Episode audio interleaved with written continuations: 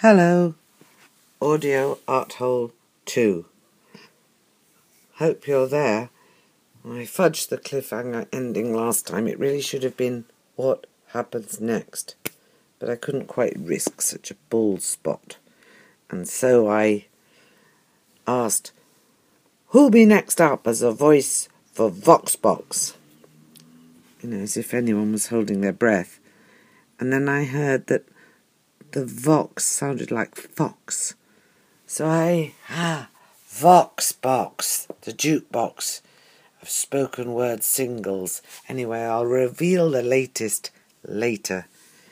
Meanwhile, back to last time. Yes, I was broadcasting from my mother's, and I felt I was living not only in Johnny's No Future, the no future of the punk anthem God Save the Queen, but um, a more topical, local No Future of the uh, gerontologist's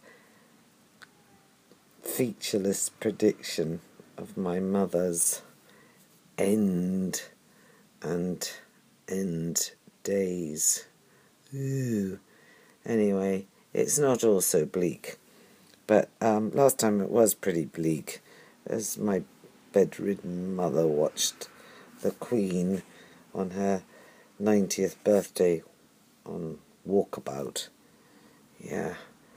Just after I'd filed my report, um, I saw on my phone that Prince had died. And uh, I just kept staring at this news. It's sort of strange. And I thought, another person from my list of people born my year, Michael Jackson, Osama bin Laden, has gone. Well, not that I'd really notice his uh, leaving unless it had been main news. And what a day! What a coincidence! Ah, um, I don't know how to say this, but I'm always relieved when I don't actually know the person who's died. I don't feel nothing when the great icons die, but I don't or can't somehow join in with the enormous camaraderie of grief and its outpouring. I did sing Sexy Motherfucker, which is a song I really like, and it seemed kind of apt, especially to sing it in my mother's flat, because she used to call herself Motherfucker without it being, you know, a knowing um, term or name for herself. And uh, so I quite enjoyed singing that round the place, keeping myself going. After that, after the Queen's birthday was her birthday, and she did turn 90 from her bed and uh, got a lot of cards and really a lot of flowers. And then I asked her if she'd tell the story of uh, an unwanted green ice cream, a story from our shared past, I think from 1961 or 62.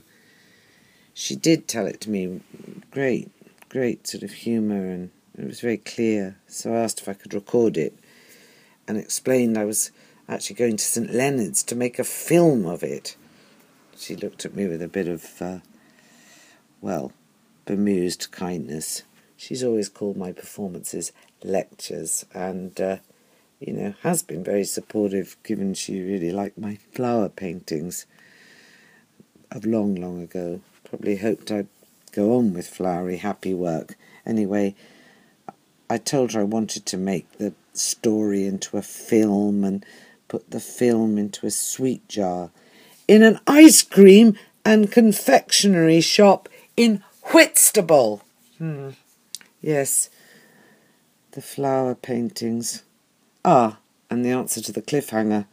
Who will be the next voice on Vox Box? Can now be revealed. It was, is, what? It will be John Smith, the artist, filmmaker, who is as modest as he is influential. It's hard to edit John. The extraordinary tales of coming to film through making light shows for rock bands and the details, the details of making bombs, just amazing. he told a wonderful story um, that really resonated for me about about being selected uh, from students at the Royal College of Art and National Film School to be in a series on television of uh, young experimental filmmakers, and and how his father, who worked in a bank, was was you know proud of this and and told his governor, who was a film buff, you know, the bank manager, that his son John's film would be on television, and. Uh, later, when he next visited, you know, home, his dad you know, produced a letter from the bank manager which had tips in it, you know, advice saying, suggesting or saying he should leave his images up for longer, etc., etc. Anyway, it brings me back to the flower paintings because my mother liked being uh, told by similar authorities that I had flair and could probably make it in wallpaper or greetings cards. Recently, she asked a rhetorical question which unsurprisingly could have come straight from footfalls. You know, a, a how much longer type of question. I said, You sound like a character from Beckett. Ah, poor man, she said, followed by quite a long silence. He knew. I repeated this and a, a, few other strange, beautiful, rather otherworldly utterances of hers, and a friend said, You really should record her. But I couldn't just take her voice, her mind, at least not without permission. So I asked anyway if I could record the film of the unwanted ice cream. And she said, Not record the film, record her telling the story of it, the memory of it. And she said, I could, so I did. And I sent it to Andrew Kötting, and he said, Your mother's voice in a sweet jar would be a better work. And uh, he enjoyed imitating her voice in all sorts of highfalutin tones, uh, which amused him more than me. I guess the danger of using loved ones in works that go public is that you risk their ridicule. I'm not sure how public this is. It doesn't feel at all public right now, just sitting at home on my own. But I don't think I'm going to put my mother's voice in a sweet jar. Anyway, here it is. Oh, that was very embarrassing. You were eating the ice cream, and I said, Don't you like it? And you said, No, I don't and I threw it over my shoulder and it landed on a man who was sitting behind me on his seat and it landed on his private part.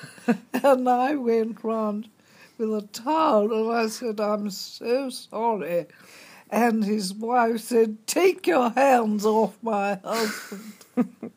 I said, I'm just here to apologize. But she said, I don't think it's a wise thing to just throw your ice cream over your shoulder. I said, no, it was very stupid of me. And she said, it certainly was. I said, oh. oh my God.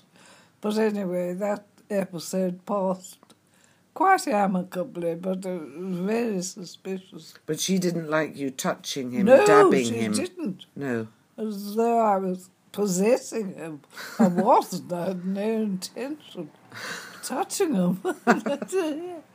oh dear.